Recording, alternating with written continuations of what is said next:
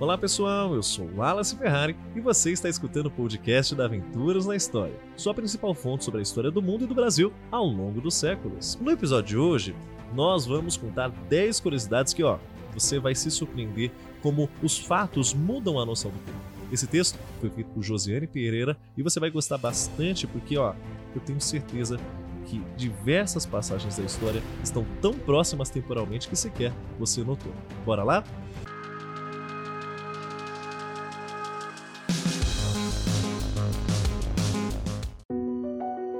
Em décimo lugar, o Império Azteca surgiu depois, repito, depois da Universidade de Oxford. A segunda universidade mais antiga da Europa, de Oxford, começou seu funcionamento em meados do ano de 1096, crescendo rapidamente quando Henrique II da Inglaterra proibiu que alunos ingleses fossem para a Universidade de Paris. Já os astecas dominaram o Vale do México por volta do ano 1325 depois de Cristo fundando o Tenochtitlan e dando início ao seu império. Em nono lugar, um outro fato interessante é o seguinte: o Império Otomano ainda existia quando a União Soviética foi criada.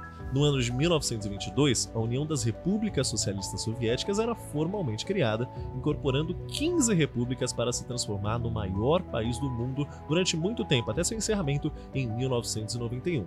Mas enquanto isso, o Império Otomano, que surgiu por volta do ano de 1300 d.C., era dividido entre os vitoriosos da Primeira Guerra Mundial. Em oitavo lugar, a invenção do iPhone está mais próxima temporalmente de Cleópatra do que a construção das pirâmides de Gizé. Nascida em 69 a.C., Cleópatra VII foi a última governante do Egito. E cerca de 2.500 anos antes, a Grande Pirâmide de Gizé era construída. O iPhone, tão distante dos dois, ainda assim foi produzido 2 mil anos após a vida da Cleópatra e quase 4.500 depois das pirâmides de Gizé. Em sétimo lugar, Tenham noção disso. Dois pontos. Em cerca de 100 anos, todas as pessoas do planeta estarão mortas. É até triste pensar que a pessoa mais velha do planeta provavelmente não tem nenhum amigo da época da infância. Segundo cientistas da Universidade de Nova York, o tempo máximo de vida de um ser humano é 122 anos. Ou seja, Dentro desse tempo estimado, toda a população da Terra terá sido reciclada, renovada, dará origem a uma humanidade muito semelhante em termos culturais, mas sem os mesmos seres humanos de há 100 anos antes. Em sexto lugar é o seguinte: Anne Frank, Martin Luther King e Fernanda Montenegro nasceram no mesmo ano. Sim, essas três personalidades que pertencem a países e realidades históricas tão distintas nasceram no ano de 1929.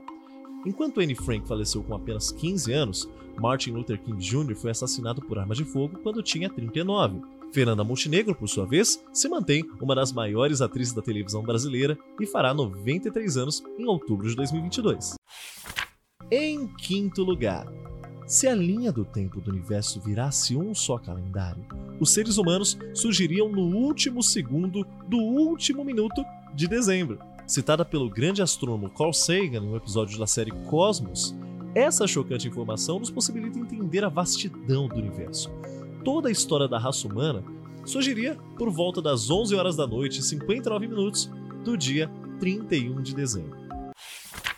Em quarto lugar, a guilhotina ainda era usada na Europa quando Os Embalos de Sábado à Noite foi lançado. Esse filme clássico foi lançado no ano de 1977, mesmo ano onde a última pessoa a ser guilhotinada na Europa, que foi o francês Hamida Jandoubi, faleceu usando o método da guilhotina, inclusive em praça pública.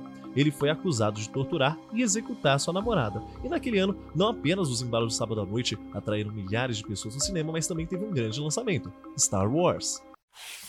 Em terceiro lugar, o atentado do 11 de setembro está mais próximo da queda do Muro de Berlim do que da atualidade. Em 1989, caiu o grande Muro de Berlim, uma grande mobilização social, onde derrubaram com machados, com marretadas, e 12 anos depois, aeronaves colidiram contra os dois edifícios do World Trade Center, um evento que hoje está 20 anos distante da nossa realidade. Em segundo lugar, entre o ano de sua descoberta e rebaixamento, Plutão não completou uma volta sequer ao redor do Sol. No ano de 1930, o astrônomo estadunidense Clyde Tombaugh descobriu o pequeno Plutão em um observatório do Arizona.